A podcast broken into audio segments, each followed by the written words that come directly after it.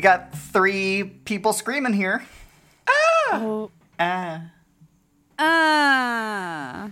it's a beautiful chord. I feel like if we That's did sing it. that at the same time, it would be a chord. Try? Maybe like a tritone. yeah, we gotta try. Try to hit tritone, a tone. 'cause you- And you better watch that tone. oh. anyway, welcome to Halloweeners Horror Movie Podcast. I'm Cody. I'm Kira. I'm Zach. Who who are you, Zach? I don't know. You heard him singing um, our beautiful intro, Wieners. Wieners. Um, shout out to my friend Katie, who one time was walking in a parking lot singing our theme song. Um, and a coworker heard her, but the only part they heard was Wieners. Oh man. That's fun. Yeah. Um, but, you know, if you uh, have been following this podcast for uh, a good little bit of time, we do a Scream movie every year around this time of year, and our lovely theme music composer always joins us for these. And I'm happy Yeah. to be here. Gritted teeth. Um, uh, I feel like this is the Scream movie I know the least. We're That makes talking about? Scream 3. Yeah, movie. that one. I feel like it's just not part of me in the way that the first two are. You know what I mean? Oh sure. I mean, I definitely don't like this movie. No, I don't think much. it's good. I don't think it's very good either. Oh no. Uh oh, Zach's on an island. It's okay. Wait, what like did, did you say you liked it? I, I can't do hear you. like I'm gonna raise. You do like it. I what do you like about it? Um, What do you like about it? name truly. something you do successfully. Quickly. I don't know. Uh, I do think it's probably the weakest of all of them. Uh, but I just like the world of these movies so much, and it brings back the like very meta nature of the first one in a way that I think is more successful than the second movie. I don't feel like the 2nd one tries to be as meta um, as the first one does, um, and this one definitely does, and I think it adds new elements, um, such as I feel like in in the third one, the media that is inspired by the happenings of the Woodsboro murders is now influencing the murders rather than vice versa. So in the second one, people are getting killed based on what happened in the first movie, and in this one, people are getting killed mm-hmm. based on what happens in a third sequel. So it's like the fictionalized version of the the killings has surpassed the um, the real life experience of these characters. And I will say, in relation to real life experience, I think Sidney's arc is great. So good. across all the movies, including this one. I think the way her character. I mean, I, I want to say concludes because at the time this was like kind of seen to be the last one. Um, Right. You know, they didn't reboot it for another like 11 years. but the way her character concludes just makes a lot of sense and it's very satisfying. Yeah. Both in terms of it concluding her character, like the way she starts this movie out, the like working in a crisis line, um, living by herself in like the hills with a dog, and then the end, her like really coming to terms with like the kind of cyclical nature of her life intertwined with these murders and how like it's probably put to rest so she can chill out a little bit. Yeah, the movie itself, I just feel feel like is um, like an analog for therapy. like I feel like at the beginning, Sidney is accepting her role as a victim and like hiding from that. She even like says it's you can't kill somebody if you don't know that they exist, and having to face her past through like going through the movie set, which is the best set piece in the movie, and then also facing um, spoiler alert, her brother who is telling her what she is. She's a victim, she's a hero, she's all these things and basically saying like, "No, I I have been those things, but those don't define me." And I feel like that's what allows her to have this like peaceful resolution at the end is like the things that have happened to me don't define my life, and I think that that's uh, what makes her one of the best like heroines in horror movies ever. Ooh, I I agree. I do like the ending for her. Um, I still think she should make sure her damn door is closed to her house, but I'm glad she feels so trusting that she'll uh, that she'll go on with her evening with the alarm off and the gates open. And uh, I am glad she has that dog because that dog is just very happy to be alive, and uh, it made me happy to be alive too. So that's good. Yeah, I don't love that she doesn't set the alarm. Like you can still do that. that doesn't mean you're not over all of it, things happening to you. You know. I don't know. There's still other people who can kill you. just maybe It's a not. metaphor. Hopefully not. I know. Her, she doesn't I have know. to put the, the gates I'm up anymore. Oh, I get it. I get it. Uh, but I will say, I think what was okay. So this movie came out after the Columbine shooting. Yes. So there's a lot less blood in this movie, and by result of that, um, really terrible tragedy, and um, so I think that also adds to like the Clue Scooby Doo kind of vibe we get from this movie because it's not as bloody. Um, there's a lot of like punches thrown, and um, there's a lot of you know secret passages in a mansion. Yeah, by the time we like slip behind the bookcase for the third time, I'm like, okay. You're right. We It get it. it is very Scooby Doo, Yeah. and I never made that connection before. There's literally men in a mask. There's meddling kids. I mean, it also is funny because um, I, one of my notes was that in Jenny McCarthy's death scene, she's dressed like dollar store Daphne. Oh, She's got like What? that. I don't get that She's reference. got like a like a purple top and like a like olive color pants, and she looks like she's trying to do like a really bad Daphne cosplay or like a last minute Halloween costume. she's like, it's like her new boyfriend is really into Comic Con. She's like, I guess I can go as this. Oh my god! I was like, "Who's Dollar Store Daphne?" That You don't know Dollar Store character I don't know about. She's a legend. That's so funny. she's yeah, she's like the dollar store version of Polly Pocket. Yeah. The escalator doesn't move in the mall. That's amazing. I never thought of it that way. Uh, what else? Oh, also, eh, oh, sorry. What were we gonna say? Well, I was gonna go off of what you're saying about like how like real life stuff influenced the production of this movie because you know there was a Yes. lot a lot of talk about how these movies are so violent and they might inspire real life violence and the movie I think is doing that to a point because they're even saying like no no no like you know movies don't make killers they just make them more creative I think is the line from the first one but I think it's Right. even less real than that it's not they don't make them more creative or anything it just if you're going to kill somebody, you would have done that apropos of watching Scream or not. Um, Exactly. Yeah, I mean, It's not Sidney movie's fault. says you don't kill people because of X, Y, Z. Yeah. You do it because you want to, or you Yeah. choose to, whatever the line is. but I think when Columbine happens, that then puts a very definitive, like, proper noun event on the idea of people that people have been, like, peddling about uh, violence in media influencing violence in real life. Because before it was more ambiguous, but now they could be like, look, like Columbine. Like, I know there was a lot of talk of, like, Yeah. how they're kind of dressed like the characters from The Matrix, which came out like a month before the shooting.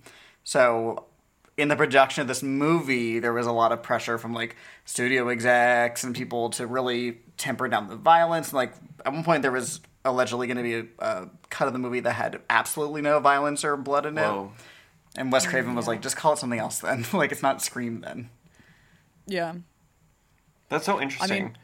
I, didn't realize that. I didn't really read up or do any research on this one. I just kind of am going in um, a little bit blind or just like using the text as the source. But um, I think it actually makes them say more interesting things about Hollywood and about the movie industry in that um, the real like inciting incident is like very real violence against women that creates this long chain of events um, which obviously it, it's kind of weirdly prescient and like um, what's the word um, kind of predicting the me too movement and time's up And fucking Harvey Weinstein is a producer on this movie. Yeah. Yeah. Executive Yeah, producer a- because it's, Miramax. It's a Miramax, yeah.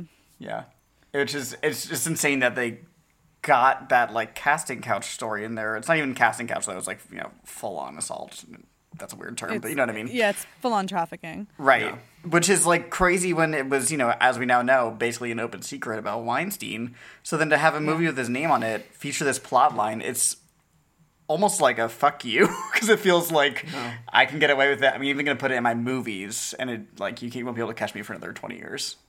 Yeah, and like especially uh, you know Rose McGowan is a victim of his, and like she was, you know, in the in this franchise. So yeah, yeah, it's all.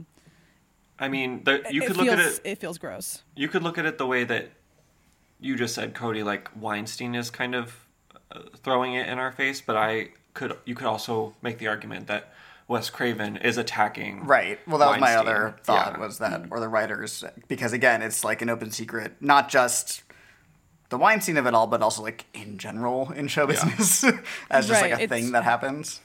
Yeah, truly the oldest uh, way to get apart. Right. So for that to be the um although then it kind of creates like some icky weird residual stuff with Sidney's mom because then it like Yeah. Seems to slut shaming. hypothesize that's like and that's why she's a slut and that's why the first movie happened Right. and blah blah blah and it's like oh whoa whoa whoa whoa, whoa hang on hang on I was with you to a point. right. Just could yeah, an assault does not make you a slut, and like being a slut, like those are two different right. It seems about, to like about Maureen Prescott. take the two roads diverging in the yellow wood and be like no it's a highway. It's the same road. Yeah, it makes it. Right. It's hard because Maureen doesn't really get to be a character ever, so it's hard to like Yeah. apply nuance to the way she's depicted um, because there's not really much room for Right. that. It's always other people saying what she did or why she did something and she never gets Yeah. The chance Even because she's dead before the first movie starts, obviously. Yeah. But even in, there's like a scene early in the movie where Sidney has like a fucking hallucination of her mom's ghost visiting her. Oh yeah, that always confuses me. I'm like, wait, reason. is she alive again? Yeah, exactly. It's so strange and so clearly just like, uh, what if she comes back as a like? It's clearly. I I just feel like it's like an afterthought in the plot. But um, right, for a series that doesn't like- ever do paranormal stuff or supernatural Right. stuff, it's always like, what's happening? And then you're like, oh, it's a dream, I guess. right. uh, But it's like a negative. it- Like even her mom is like slut shaming herself, like in this, which is so insane. She's like, I can't remember what she exactly says, but she's like, "Ah, I, I'm terrible, and you're terrible because of me," and something like that. And it's like, oh my god, Right. it's just a lot of uh, unfortunate pent up, built up shame. But wouldn't Um, that be either. Sidney's hallucination or it would be Right. uh, the uh, Roman using the voice changer box? I guess. Yeah, like maybe she was like she was sleeping and he was just like pulling a Melissa Etheridge coming to her window and like pulling out the the voice changer and just talking like her mom. Which I gotta say, the voice changer being able to do anybody's voice and make it sound like it's not coming through like a machine. Which in the first movie, it's mostly a lot of people talking through phones, so that already distorts it.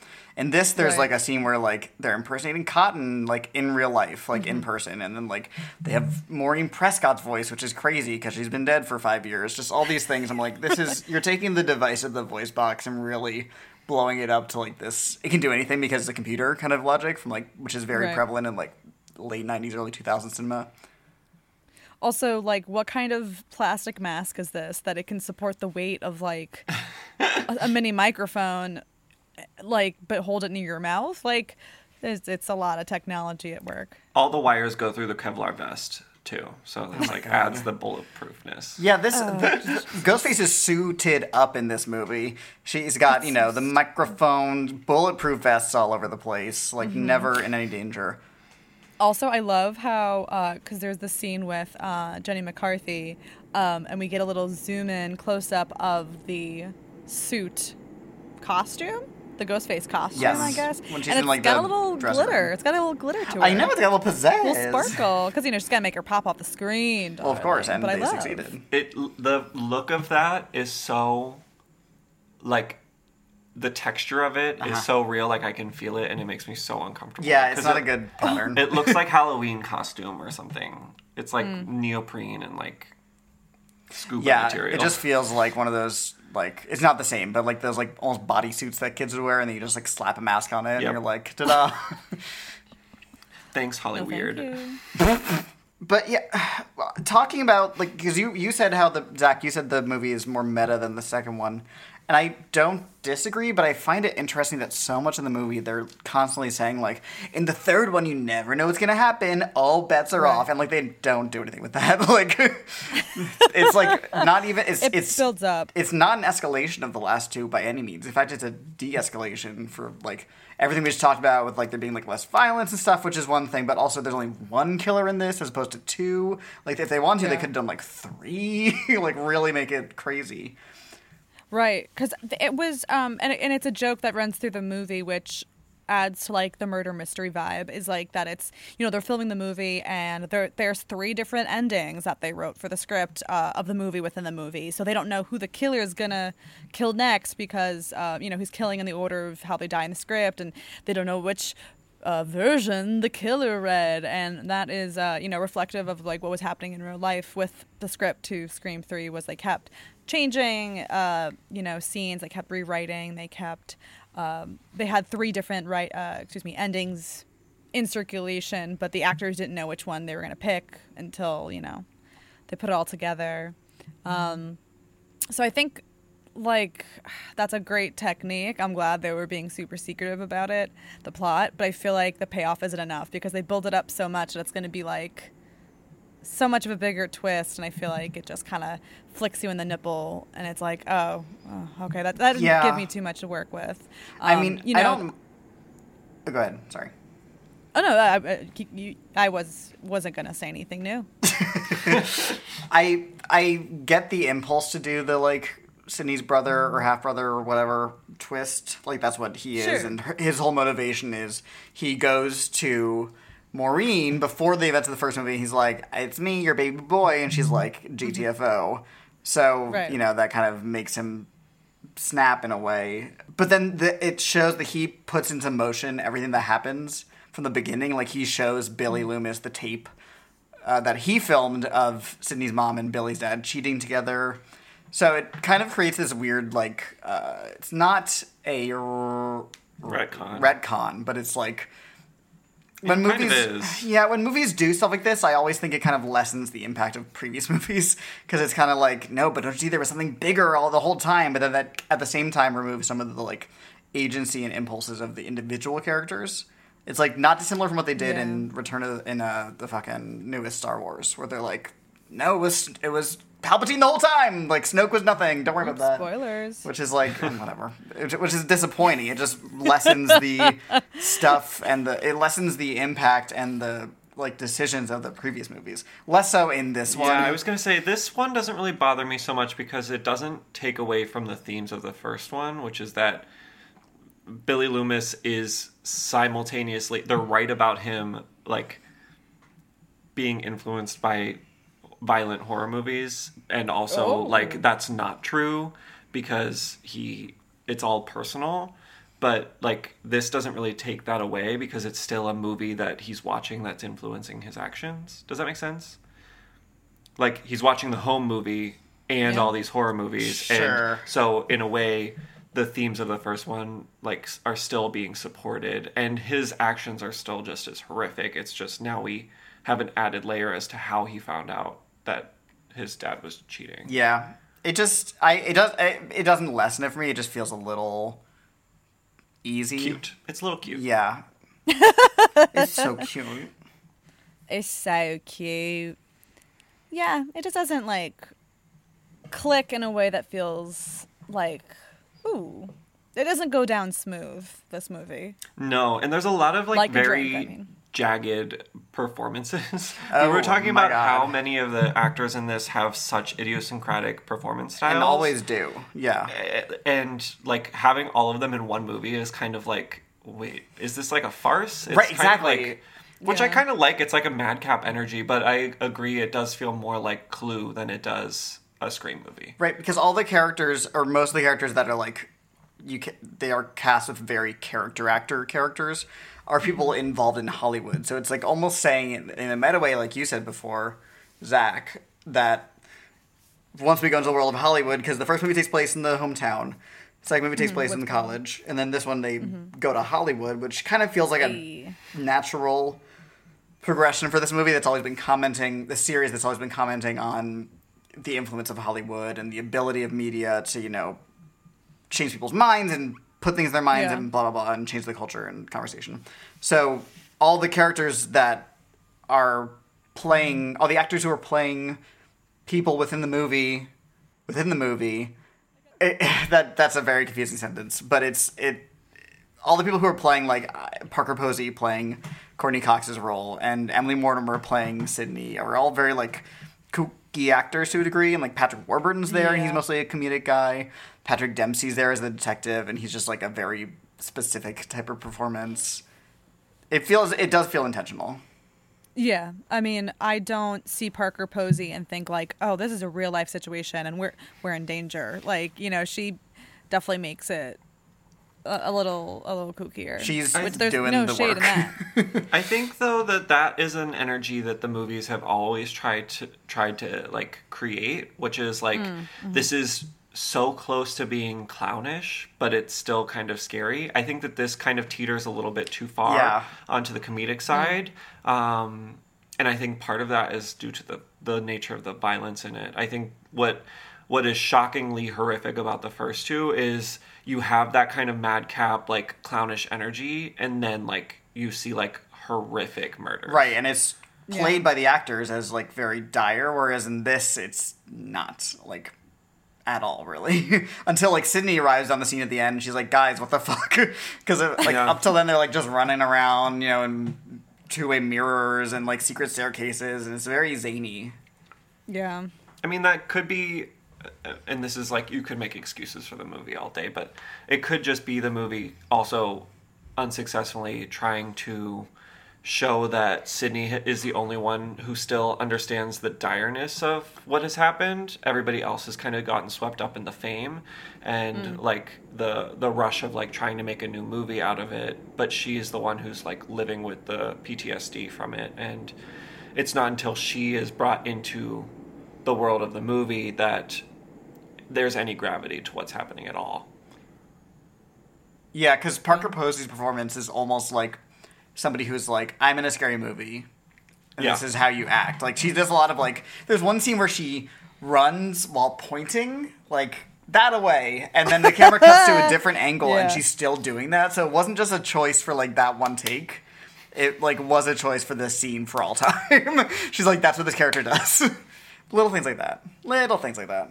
All this to say about the like all all this talk of the genre bending is a strong word, but like the different tones of it compared to the first two, what it all kind of boils down to is like this movie is not scary at all. No. The first No. two have moments of like, uh oh, or at least like tension.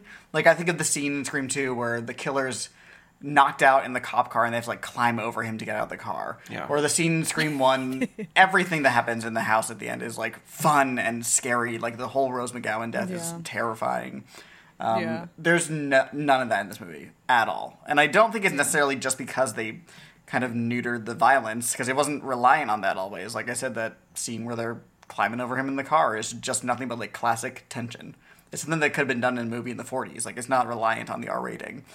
So this just kind of misses the mark on that entirely, which is disappointing. I think. Do you think part of that could be because Sidney as a character is so well prepared that she is kind of ready for this to happen?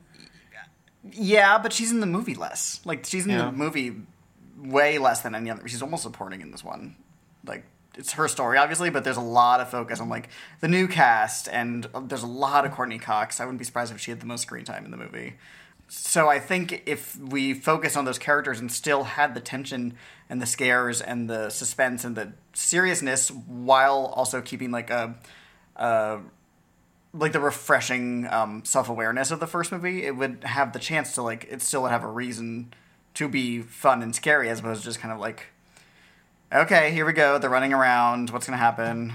Well, I think maybe that has a like illuminates a flaw in the decision to put most of the plot on um, Gail and Dewey because those performances are a lot harder to elicit like empathic responses with because Gail is kind of too focused on her career and Yeah. is a little bit above it all and Dewey is so like comically inept that like any like tension of them is kind of dispersed by their the like pitch of the performance.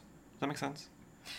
Yes. Yeah, because having them as your leads of the mystery is not as uh, interesting as it is to have Sidney be the lead. They're less of a blank slate, and they're less of an audience surrogate than Sidney Uh-huh. is. And they, like you said, Yeah. they they evoke less sympathy and empathy, especially when she's got that haircut. Ooh! Oh my god! And it's so funny because at the end of Scream Two, or near the end of Scream Two, uh, uh, Billy Loomis's mom says to Gail that she looks that Gail looks tired and she needs a makeover. So she tried. she took her advice. tried to She tried. That's why you shouldn't take advice from a murderer. it's so those, yeah, those bangs are not. That's the scariest part of the movie. Maybe she was trying to get a little pixie cut like uh, Mrs. Loomis, but then she got scared. Uh, but she got scared. they cut her bangs, and she was like, "Wait, Wait, no, no, no, no. Didn't, Uh, and didn't like- it come out recently that it was like David Arquette's idea? I What? think like because we we- we referenced it in our other episode on this on the Scream movies where like there was Yeah. that tweet that was like whenever I think I have a bad hair day I just need to like remember Courteney Cox's hair in Scream Three or something like that and she retweeted Hmm. it with like what the fuck and I think it there was something where David Arquette was like that was my idea I'm sorry I thought it would be like a cool look Oh. she's got some questionable looks in this." She also dresses like a hot dog later in the movie. he does like no hot it's ketchup dog? and mustard specifically yeah, but What? hot dog. She's wearing a yellow suit with a red tank top underneath. Yes, like yellow pantsuit. mustard yellow. Yeah. and Gotta post it. ketchup red. Yeah. She clearly like took one look at the craft table and went, "Okay, I feel inspired. inspiration." Oh my goodness. And it's like I I don't know. If I, she did like a little like Bettie Page bangs, like maybe that'd be like that could be cute. But then I feel like someone had a panic attack and just like kept kept cutting like, you know, um uh, uh vertically, you know, like it wasn't like they're cutting straight up, which Her makes stylist it, like, sneezed uneven. when she she made the first cut, and she was like, oh, it's it's trendy. It's "It, new. it looks really good." Okay, wait. I found it. I found it. I found the quote from David my Arquette. Hang on. Oh my god. The source is the Daily Mail, so you know. Sorry. Spe- The Daily skepticism. Mail. The Daily Mail extra. This is a headline. Some newsboy was screaming about her hair from Scream Three. It's all his fault. Okay, the actual Instagram post originally was: "If you ever feel like shit, just remember Courteney Cox's hair in Scream 3. And um, uh, okay, David Arquette tweeted, "I have to take the fall for this. I suggested a Bettie Page look, like you just said, Kira. Oh It just didn't work. Psychic. I take full responsibility." No, that is not. Somebody sneezed and said, "Well, we got to make this work," and like how to fix it because that is not. There were too many cute gay people in California who knew how to do a Bettie Page cut, Right, who could have stepped in. yeah, Bettie Page didn't cut her hair with like craft scissors, like the zigzag Oh scissors you used to cut wrapping paper when you were a kid. Oh my god, it's such. she didn't get I a mean, she's- Crayola for her It looks beauty like she, it looks like she let a paper shredder cut her hair. and it's in every scene. She oh. never like changes it up. She never wears a hat. Like it's always just there from the beginning of the movie to the end. That would be funny if like the first scene like imagine like, they shot this in order but like the first scene is like her with the bangs naturally and then like throughout the movie she just tries different hats or like pins them in weird ways or She like wears a wig that's clearly a She wig. just spikes it straight up. I feel like this is a, a theme in the Scream episodes is the questionable fashion because they all happen in that like late 90s early 2000s era where like nobody knew how to style themselves Yeah. so there's a lot of teeny tiny teeny tiny little eyebrows and like really bad lipstick and cotton's outfit at the beginning Oh, my God. mixes cream and white in the same outfit wait what is he wearing he's wearing, he's wearing like a, a sweater He right, is wearing a white sweater with like vertical ribs uh-huh. and a Yeah, you can cream suit that is oversized, baggy pants, and white New Balance sneakers. Are the pants also cargo? no? No. Okay. It's their suit pants. He looks like David Byrne Oh. accidentally picked out the wrong soup Yeah. before doing Stop Making Sense. It's very like because of the different cream tones. It's like you spilled almond milk and whole milk next to each other. Yes. it looks like that. You're like, well, these are both milk technically, but something is off. Oh my god. Speaking of white, real quick though, I love how Go the movie didn't learn its own lesson from the second movie to like have a more inclusive or diverse cast. Like I feel like the second movie is like, oh yeah, aren't mo- horror movies really whitewashed? But we Yeah, have, you and know, I, like- and then it was like, and then the third movie was like, well, we're gonna have even less non-white people in this movie. So it just seemed like they didn't, or I don't know if that's intentional. I was gonna say, I wonder if It's dumb. maybe semi-intentional because the movies cast that's new for the most part are people playing Mm. versions of the characters from the first ones that they're like kind of stuck in the type of people that they can cast for Yeah. it. that's dumb. Although Tori Spelling wasn't there. Um, I know. Well, they didn't they say like, and David Schwimmer didn't even come back for this one. Yeah. Right. Well, he wasn't ever a, he wasn't ever on set physically. So, but I was just curious what Tori Spelling was so busy doing uh, in real life. oh, I think it's supposed to be on purpose. I think it's supposed to be like, Oh, everyone's scared. well, no, I, I like- think it was like, I'm not doing step three. Yeah. No way. Um, there's also a Friends reference, or it seems like Friends reference, with the fact that um, Parker Posey's character's name is Jennifer, and she makes Oh, mhm. a joke about how she's not with Brad Pitt anymore. yeah. Courteney Mm-hmm. Cox is like, uh, something about, sorry, things didn't work out with Brad Pitt. Which this movie's before Mr. and Mrs. Smith, so Brad and Jen were still together. Yes. Eek. Because what's her face's last name is uh, Jolie in this movie. It's like it's like Jennifer, um, uh, something obvious, Jolie. and then uh, yeah, and then um, uh, someone's last name is Jolie, and then what's her face's name is Jennifer. Uh, uh, the guy who plays uh, Dewey, his name, his character name is Tom Prinze, so like Tom Cruise, Freddie Prinze. Mm. Get it? Oh, oh, oh, I see. It's like he's this type. Get it? He's That's funny. Man. get it. That's funny. Parker Posey's hair is even are kind of the. Rachel, which is what Gail kind of Right, looks because like. she has the first haircut Yes! from the first movie. so funny. Oh my god, They so should just funny. cast Jennifer Aniston. How fun would that be? That would What? be so fun. I said they should just cast Jennifer Aniston. Honestly, they should have. I'm sure she would have been quite good. Nah, I, I wouldn't want to deprive the world from Parker Post's performance. Yeah, we have to talk a little bit more about this performance and Emily Mortimer's, which is secretly just as crazy. Yes. Uh, Go Parker for it, Posey baby. Enters the movie like a cartoon character. When she sees Gail entering the set of the movie, she's like, like Yeah, she like pushes somebody. I think. yeah, her, something. her like pelvis is like four feet ahead of her upper body. It's very Bugs Bunny. It's very Bugs Bunny.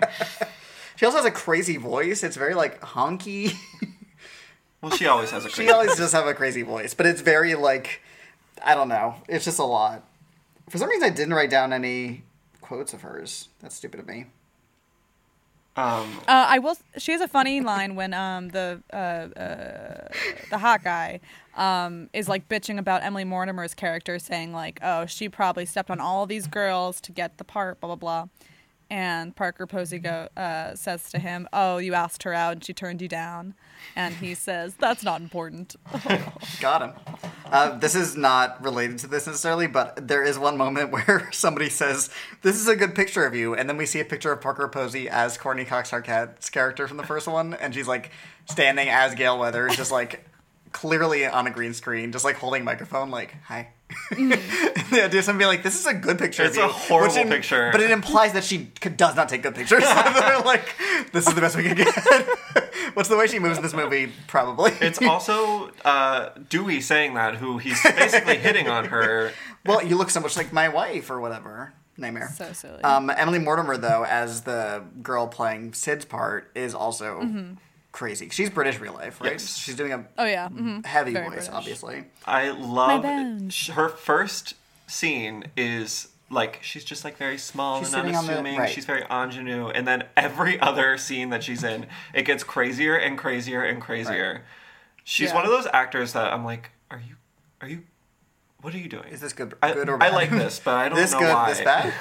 There's one scene where they're getting the facts from the killer that like is Oh the new God. script updates, but it's like the meta reference as to who's gonna get killed next. And she literally says, Stupid. uh, Whoa, whoa, whoa! What's it say? Like she, it's not a stutter. She sounds out every individual W. Like she saw the script and she's like, okay, yeah, four W's, got it.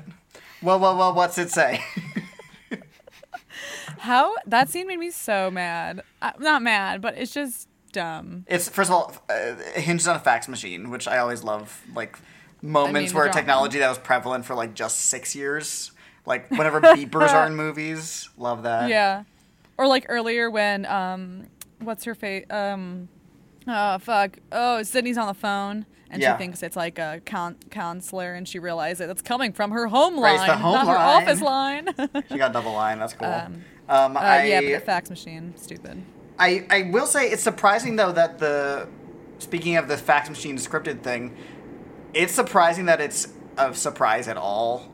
What that it's the director who's the killer because so many of the kills revolve around obviously not just the actors but like them reading lines from the script. So it had to be somebody with Mm. access to the script, which makes it a very narrow field. Very true. so like obviously I it's gonna be the person that we met. who What is- if it was like the production designer who right you never meet? or like the the grip like yeah. it's the, The best script boy. supervisor. the best boy the gaffer. Oh my god. Well, and uh, it also doesn't make if you think about it, like the extra steps that Roman went through to like, like the scene with Jenny McCarthy, like he calls her as himself, and then halfway Exactly, through the call, exactly. makes He it switches sound like to the it's not Ghostface voice. himself.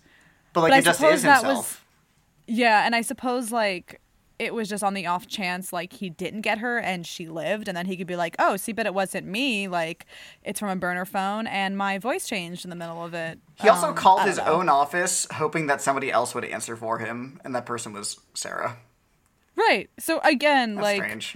there's always Not stalking. gonna nitpick, but I don't know. Nick pick. He's a. I mean, listen. I'm an artistic type like Roman. I I know what it feels like when you want to procrastinate by doing a whole bunch of other things instead of like instead of doing like the one artistic endeavor you're supposed to. Yeah, maybe he working Right. should just make the damn movie. Oh, Yeah. Yeah. He's like, I got it. I'm gonna get a, a burner phone and learn. I, I build this voice changer and hide in bathrooms and and hope people Yeah. are at my office at this time. And oh my god. make the movie, become a successful director, and then you're more famous than Sidney, and therefore you win. That's how the world Yeah. works. And, and then your mom's ghost will visit you and go, I always loved you. Congrats on the Oscar. Going back to what you were saying earlier, Cody, I I do kind of wish that there were three killers. I think that the Yeah. the like it would be fun if there were three unrelated killers, like the director, Emily Mortimer, Uh-huh. because they keep hinting that it's She was her, originally supposed to be one of the killers. and then Yeah. Patrick Dempsey. you just want Patrick Dempsey to be the evil you already see him to be. Yes. Uh, Zach hates Patrick Dempsey. I do not like him, Sam I Am. I do not like him in a van. Oh, What don't I you do like not about like him? him. not in a doctor's coat, not No. in a boat. No. um, this is the only movie. This and Enchanted are the only movies that I don't think are ruined by his presence. But he's the worst part of Enchanted. Oh my god. His whole role in Enchanted where he's supposed to be, and I know that's the point of the movie, where he's going, We're gonna sing again? I, I don't dance. Stuff like that. The entire movie. It's just him being like, What? No, this it is just makes me go, why do you like him? Yeah.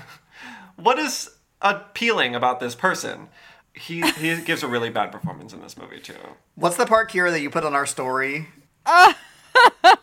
it's so funny. Um, when uh, uh, uh, Sid- Sidney's at the police station and she's talking with Patrick Dempsey, and he's on the way out, and she goes, "Hey, officer, hey, whatever your name is, what's your favorite scary movie?" And he gets real close to her, like they're about to make the fuck out, and he goes, "My life." There's also one point. loser. There's also one point where Sidney says, "Now it's your turn to scream to the killer." What does that mean? What's that in reference to? it doesn't Uh, mean anything. that means she knows she's, she's in a rea- movie called Scream. Yeah, sh- that is the moment that she breaks the fourth wall. She looks into the audience's eyes and says, "Y'all never helped me. You never saved me uh, from these killers, and now I'm gonna come through the screen and kill you." No, Who's screaming now? I don't know. you. It is weird that it's only one killer though, especially because again they keep toting the whole time that it's like anything could happen in this in the third one, and like the big Yeah. twist in this is that there's less killers than you thought there would be, because you at this point expect there to be multiple killers. They've done it twice before, so for them to take that and be like, we're not gonna do that this time, we're decreasing it, is a strange step to take. Yeah, I know. And like it, it really is just underwhelming. It's just like this one dude and like he's just like a mad art student, which I get. But As one myself. Relatable. But he's like, but he's Game competent seems enough as an artist that he was able to get this movie. You know what I mean? Like oh, my he movie. well, Yeah. I assume that that was because he had had dirt connections or connections. Okay, with the guy who. because Maureen was his mom. Yeah. But Oh, if she, John- Well, wait. why Was the impli- but was the implication that he was the the like old horror producer's son? Oh, his bastard son. that was my I understanding. guess. Wait, oh, I'm sorry, what? So, like, maybe the reason that Roman, the director, was able to climb the ranks of Hollywood so quickly is because if he's the like love child of Maureen Prescott and this producer that we keep seeing, this older guy, the one whose house Right. is at the end, then he could be like, "I'm The guy your who's son." basically Roger Corman. Roger Corman's in this movie, also. Yeah. yeah. He could just be like, "I'm your son," and I'll tell everybody. I don't really know. Wha- Whatever. Because I'm sure he doesn't have other kids running around. Ooh, ooh, Yeah, and they're all directors, and they're all killers. oh. Oh, aw, cute. Um, something else I, I do like about this movie is the constant revisiting the past because there's like several moments where Sidney is literally put in the same environment as the first one, but this time it's like movie sets. Um, like she obviously goes to the set of the Woodsboro. Uh, the Woodsboro set for Stab Three, and she like wanders into her old room where she like where we first see her in the first movie, and she also sees like her mom's murder scene, which we never got to see in the original one, and she also goes into the house where the party happens at the end of the first one. And there's also a part where she's in a bathroom that looks just like the bathroom scene in the first one. Yeah. And they even do the same thing where like she sees the boots in the stall, but it turned out to be just Emily Mortimer's shoes. But this time she's armed with like literal a literal weapon. She's constantly pulling out her pepper spray. Um, Yes. And she has knowledge. Like she's not naive anymore. She's like aware of what could happen. Um, It's just interesting though that a lot of them are like false environments. Like they're like sets. They're they're meant to be fake. But I like the revisiting of the past in that way. Yeah. Yeah. I think, like you said, Zach, it's kind of like a weird healing moment that she's able to like go back to these places and like, you know, mm, thrive. You know what that is? Growth. Growth. Oh, uh, we we didn't even talk about Carrie Fisher. Oh, I know, Miss Bianca Burnett. Is that her? Uh, I think, name? I think it's Burnett. like not Burnett, Burnett. Yeah, it's unfortunate. Uh, yeah, they, what is it when they go down when uh Gail and Parker in the Posey go down to uh, to the archives? Yeah, to look up some dirt. Uh, there she is, Carrie Fisher, Yeah. looking great, honestly. Seriously. She apparently like wrote her own lines for the scene, which rocks. And also makes a lot of sense. Where she's like, I know, I look just like her, but who got the role? The one who sleeps with George Lucas. She loves That's that joke. She loves joking about Hilarious. sleeping Yeah. I mean, same, but I mean, I would. yeah. Apparently, Um, that role was and- supposed to be Jamie Lee Curtis originally. I think, Oh. Yes. um, which would make more sense with the, like the horror of it all, you know. Mm-hmm. But But alas. it wasn't. There are other cameos in this movie as well. Jay and Silent Bob. Oh yeah. Oh yes, of course. So does that mean that this is part of a larger Jay and Silent Bob universe, well, they have a Oh universe, which so includes is Dogma, Clerks, Clerks, Clerks Chasing 2. Amy. Yeah, all the fucking Kevin Smith movies, and I guess Scream Three.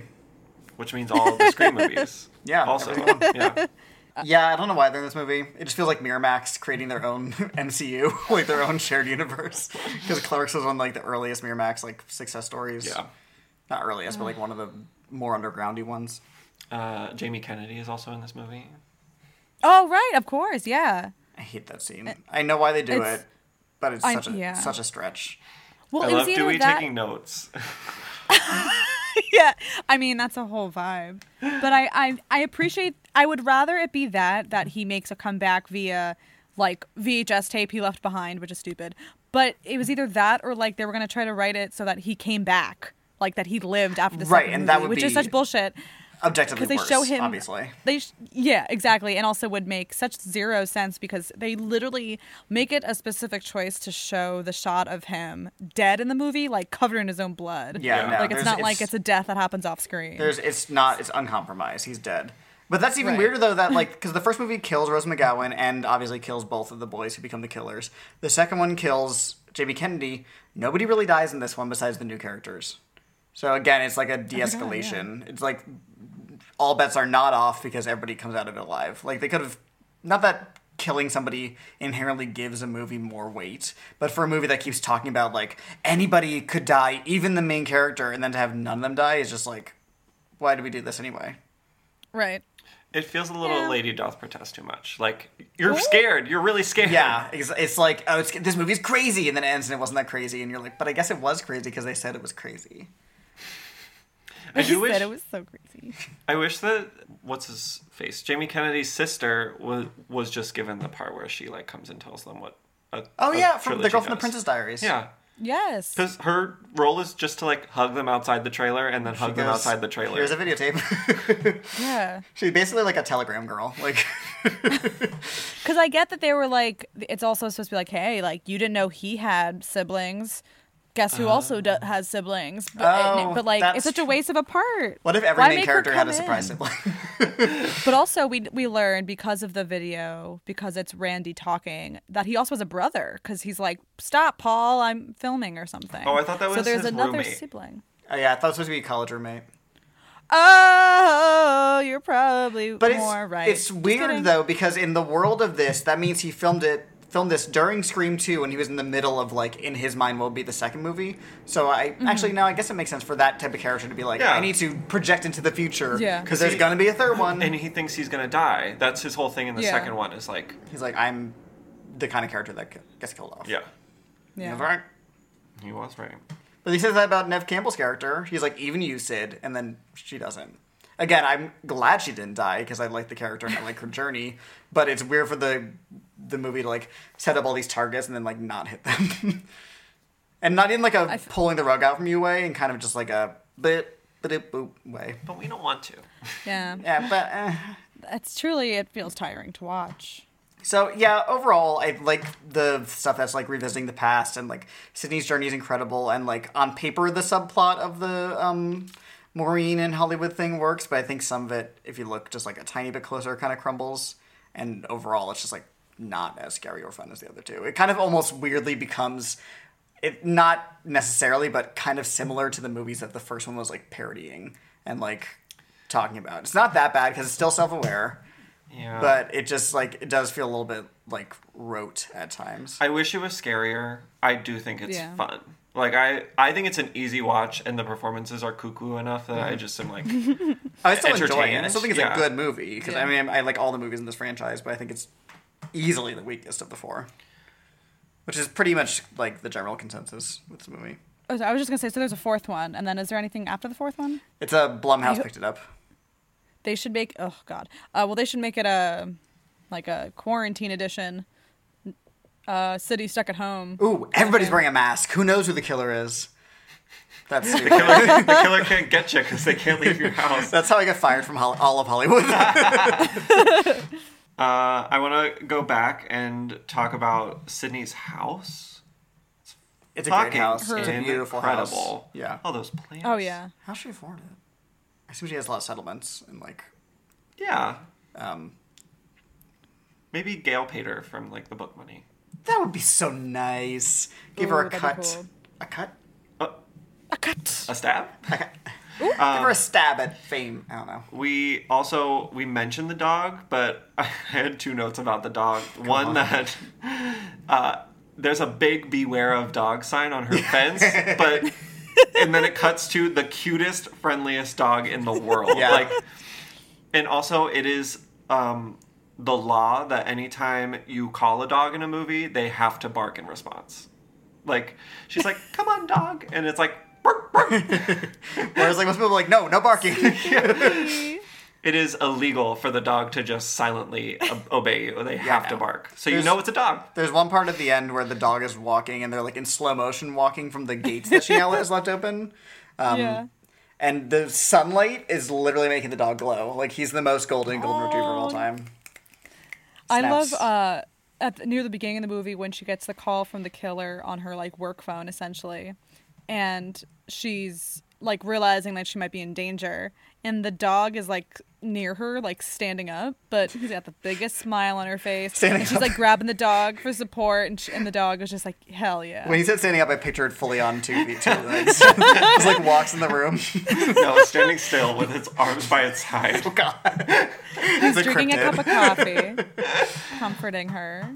Oh, such a I do think that pup. scene where the um, killer calls her phone um, disguised as a patient is kind of scary. That's fun. When you the reveal That's of scary, knows yeah. her home line is very fun. Also because it's somebody calling like in distress. Is that the one where she's like, I think I killed somebody, but Yes. then it turned out to be Yeah. the That's killer. scary. Yeah.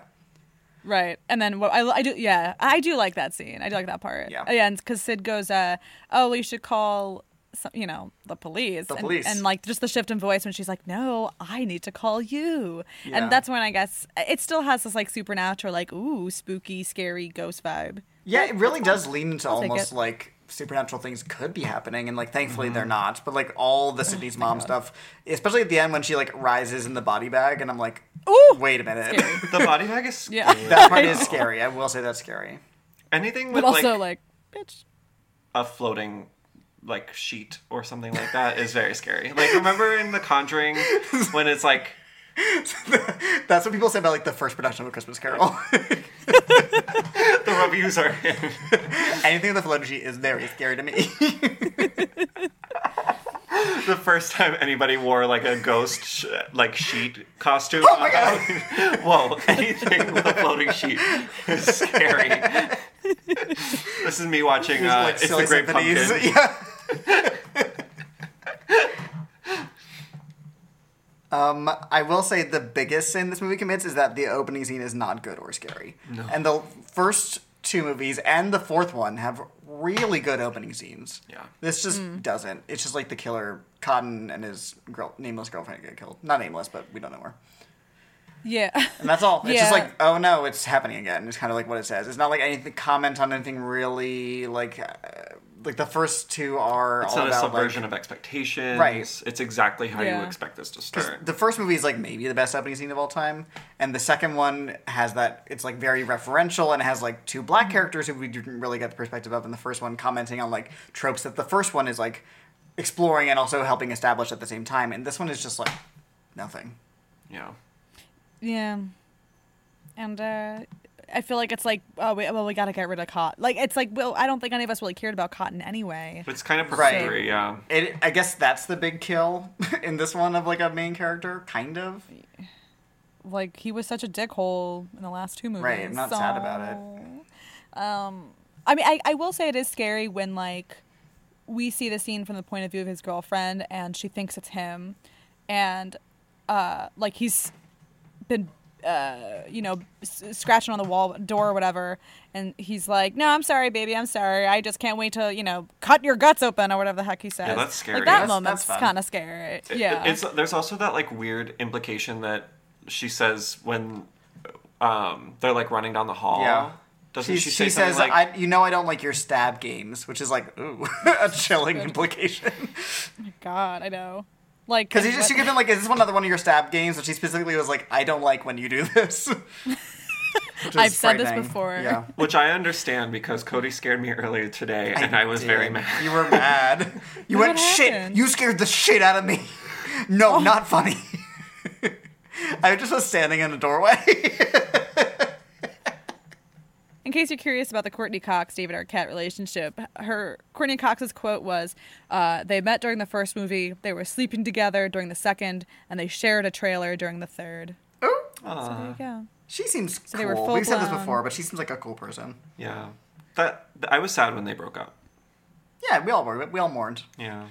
Were As a nation. were we all sad? I was sad. Kira, you just don't love care chaos. about their relationship. Oh, We kind of glossed over the Jenny McCarthy scene because it's also not not very good. Not but she fully Patti LuPone's that music video award.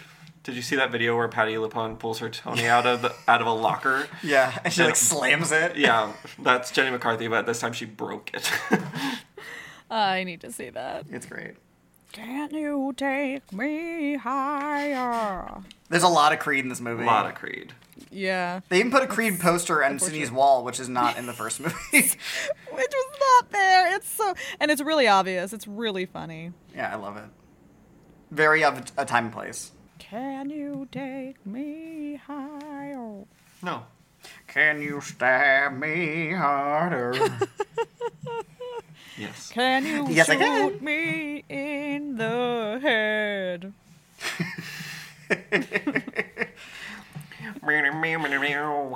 so the guitar. Yeah. How's how's the fourth movie? I It's I, good. I saw it in theaters and then I like half watched it like years ago when we when I was showing him them all for the first time. And I fell asleep towards the end, so I don't quite remember. But I remember liking it overall. I think it's definitely better than this one, but it's not as good as the first two. Okay. It kind of It's it- pretty close to Scream 2 for It me. pulls its punches in a kind of similar way to this. Like it sets up a really interesting premise and then kind of like ducks out at the last minute. Um, but I do still like it. I don't remember the deets, but I believe you. well, we're we're gonna have to watch it soon. Yep, in about a we'll talk about year, and hopefully after that, Scream Five will be out, so we can do that. Scream Five. I do appreciate. I guess I didn't realize like how little. Mm, I shouldn't say how little, but how small the franchise is. I assumed that it was like, you know, ten thousand fucking movies like some other franchises we know. So I'm glad that it's uh limited. Yeah, they really knew when to like, um, they knew when to fold them. you know, they didn't like Yeah. just do a new one every year. Like this movie, this one didn't have as good a reception, and like the box office wasn't as good as the first two. It still was a hit, obviously. And then the fourth one, which was like a revival, really was not. I mean, it, it made money, but like it didn't even crack a hundred million. Um, Oops. even though the reviews are, I think, pretty decent. Yeah. Like, I mean, the horror landscape had changed by then. Like, that was in the middle of like every horror movie was like found footage practically.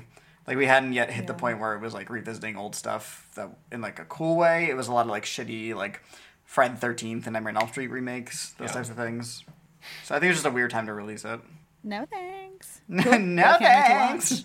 That's what the I kind of want to rewatch the first one now after watching this and after like rewatching the second one, which is also a trip. Yeah, I mean it was a trip, so now I may as well just watch the first one and just like Hell yeah. completely. We got nothing else to do.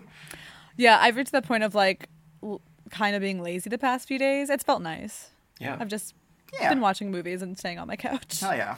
I played so many video games. My god. Oh hell yes! Oh, hell yes. So that was Scream 3. Uh, um, Woo. Yeah. Scream three times if you liked it. I don't know.